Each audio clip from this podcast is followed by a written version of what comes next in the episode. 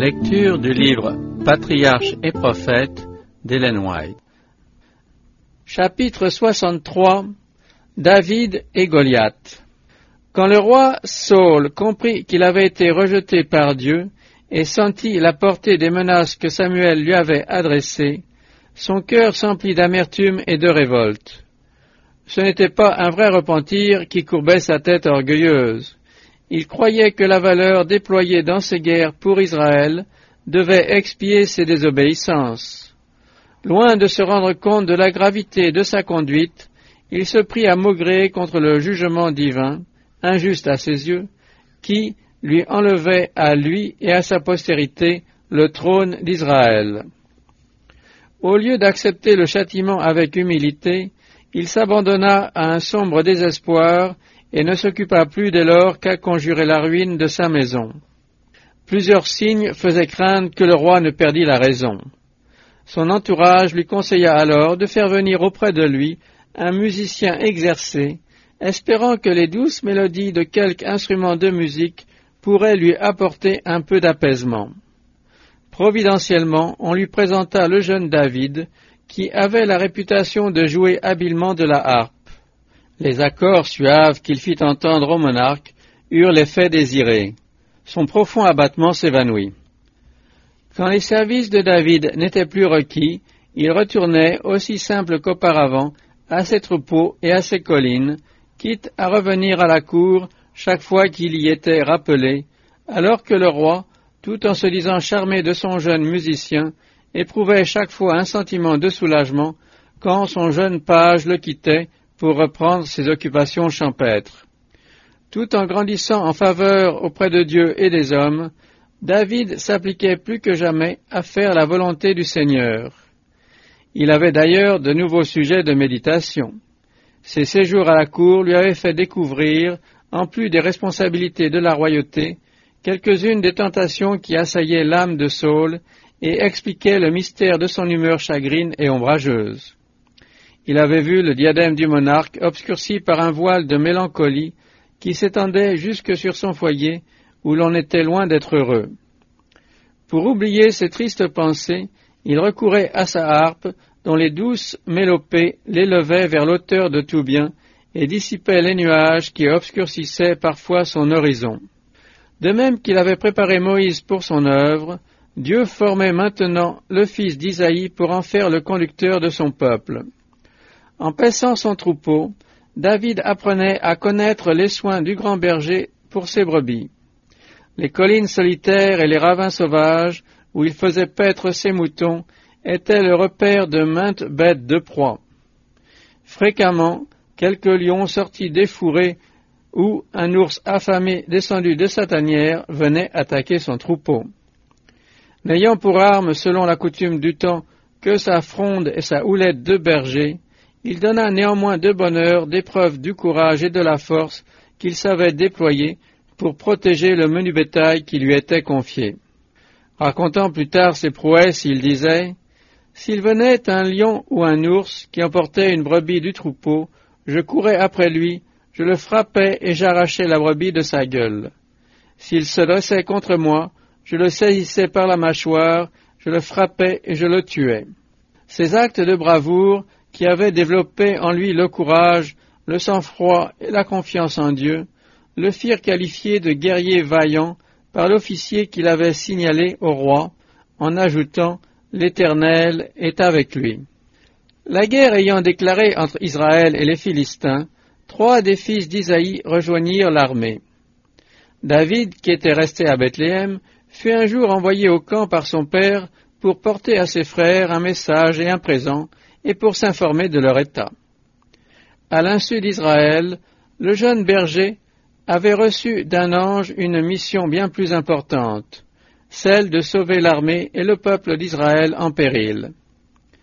Comme il approchait du camp, David entendit un bruit confus qui ressemblait aux préparatifs d'un engagement. Quand il arriva au retranchement, l'armée en sortait pour former sa ligne de bataille et poussait des cris de guerre. Pressant le pas, il alla saluer ses frères, tandis qu'il leur parlait, Goliath, le champion des Philistins, sortit de leur rang et se mit à insulter l'armée de Saul et alla défier de trouver un homme qui voulut se mesurer avec lui. David apprit que ce défi adressé à l'armée, transi de frayeur, lui était répété jour après jour, sans qu'un seul homme eût encore osé le relever.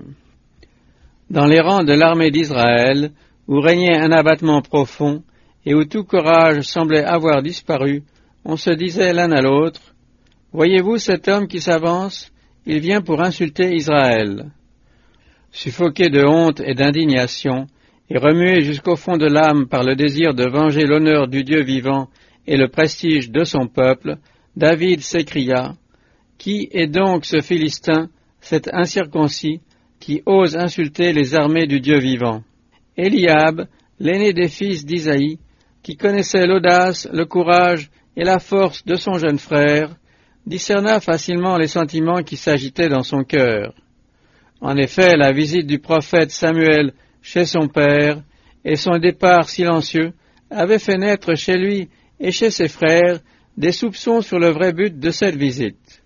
En outre, les honneurs dont David était l'objet avaient excité leur jalousie, en sorte qu'ils ne lui rendaient pas le respect et l'affection que leur manifestait le pastoureau, comme il l'appelait. Aussi, dans la question que David venait de poser, Eliab vit-il un reproche adressé à sa poltronnerie vis-à-vis du Philistin? Irrité, il cria à son frère, Pourquoi es-tu venu ici?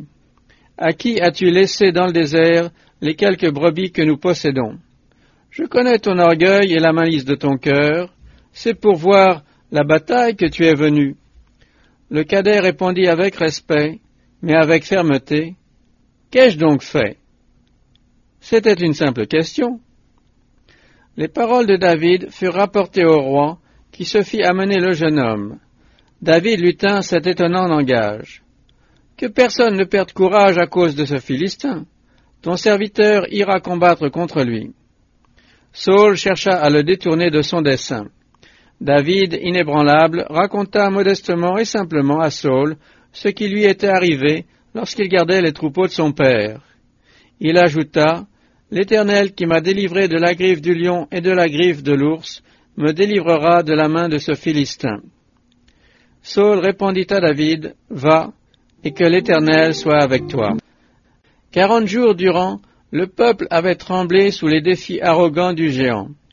À la simple vue de ce surhomme, qui mesurait près de trois mètres de haut, au casque et aux jambières d'airain, dont la cuirasse à écailles pesait cinq mille cycles, défiant flèches et javelines, dont le bois de la lance était comme l'ensouple d'un tisserand, et dont le fer pesait six cents cycles, le cœur avait manqué aux guerriers de Saul. Chaque matin et chaque soir, Goliath s'avançait vers le camp d'Israël, et disait à haute voix, Pourquoi sortez-vous pour vous ranger en bataille Ne suis-je pas le Philistin et vous les sujets de Saul? Choisissez parmi vous un homme qui combatte contre moi.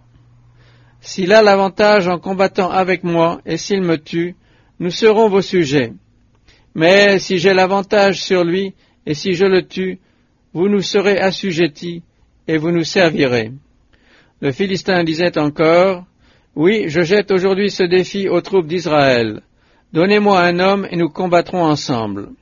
Ayant permis à David d'accepter le défi de Goliath, tout en osant espérer qu'il réussit dans son héroïque entreprise, Saul donna ordre de le revêtir de son armure. Le lourd casque d'airain fut placé sur sa tête, on le revêtit de la cuirasse, et on le ceignit de l'épée du monarque. Ainsi équipé, David se mit en route, mais pour revenir bientôt sur ses pas. Les spectateurs inquiets jugèrent qu'il avait décidé de ne pas risquer sa vie dans une rencontre aussi inégale. Mais ce n'était pas la pensée du jeune guerrier. Il demanda simplement la permission de se décharger de cette armure encombrante en disant à Saul Je ne saurais marcher avec ces armes, car je n'y suis pas habitué. David s'en débarrassa, et il prit en main un bâton, il choisit dans le torrent cinq cailloux bien polis, les mit dans le sac de berger qui lui servait de gypsière, et, sa fronde à la main, il s'avança contre le Philistin. Le géant, précédé de son écuyer, s'avança hardiment, s'attendant à affronter le plus redoutable des guerriers d'Israël. Il s'approcha de David et ne vit qu'un adolescent robuste et au visage vermeil de santé, qui, nullement gêné par une armure, se présentait à son avantage. Entre cette jeune silhouette et les formes massives du redoutable athlète, le contraste était frappant. Alors, la, surprise, la confusion et la rage de Goliath éclatèrent.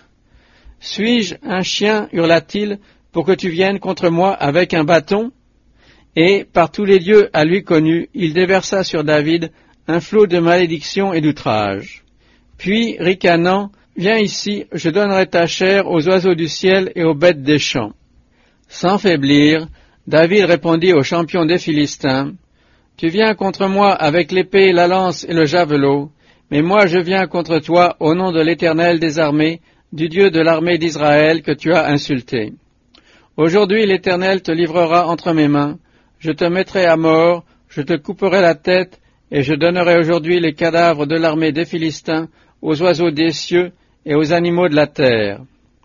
Toute la terre saura qu'Israël a un Dieu, et toute cette multitude verra que l'Éternel n'a pas besoin de l'épée ni de la lance pour donner la victoire. Car l'Éternel est le maître du combat, et il vous livrera entre nos mains. Les paroles de David parviennent facilement aux oreilles des milliers de guerriers, témoins de cette scène. Sa voix est sonore, un air de joie et de triomphe éclaire son beau visage. Pris d'un accès de fureur à l'ouïe de ce langage, Goliath repousse en arrière la visière de son casque et, le front découvert, il s'élance contre son adversaire pour l'écraser. Le fils d'Isaïe qui l'attend porte la main à sa gibecière, y prend un caillou qu'il met dans sa fronde, la fronde tournoie, et la pierre va s'enfoncer dans le front du Philistin. L'effarement saisit les deux armées en présence. Chacun des spectateurs était assuré que David serait tué. Mais la pierre avait atteint son but, et on vit le puissant guerrier s'agiter violemment, étendre les bras comme s'il était atteint de cécité, puis vaciller, et comme le chêne frappé par la foudre, s'abattre lourdement sur le sol. David ne perd pas un instant. Il s'élance sur le corps affalé du Philistin, et, saisissant des deux mains sa pesante épée, destinée à le décapiter lui-même, il fait rouler à ses pieds la tête orgueilleuse du champion. Alors l'armée d'Israël fait entendre une formidable clameur de surprise et de joie. Les Philistins, frappés de terreur et de confusion, fuient précipitamment. En poussant des cris de triomphe que répercutent les collines environnantes, les Hébreux poursuivent les Philistins jusqu'à l'entrée de Gath et jusqu'aux portes d'Écron. Les Philistins blessés à mort jonchèrent la route jusqu'à Saharaïm, jusqu'à Gath et jusqu'à Écron. Les enfants d'Israël, après avoir poursuivi les Philistins, revinrent et pillèrent leur camp. David prit la tête du Philistin et la fit porter à Jérusalem, mais il plaça l'armure de Goliath dans sa propre tente.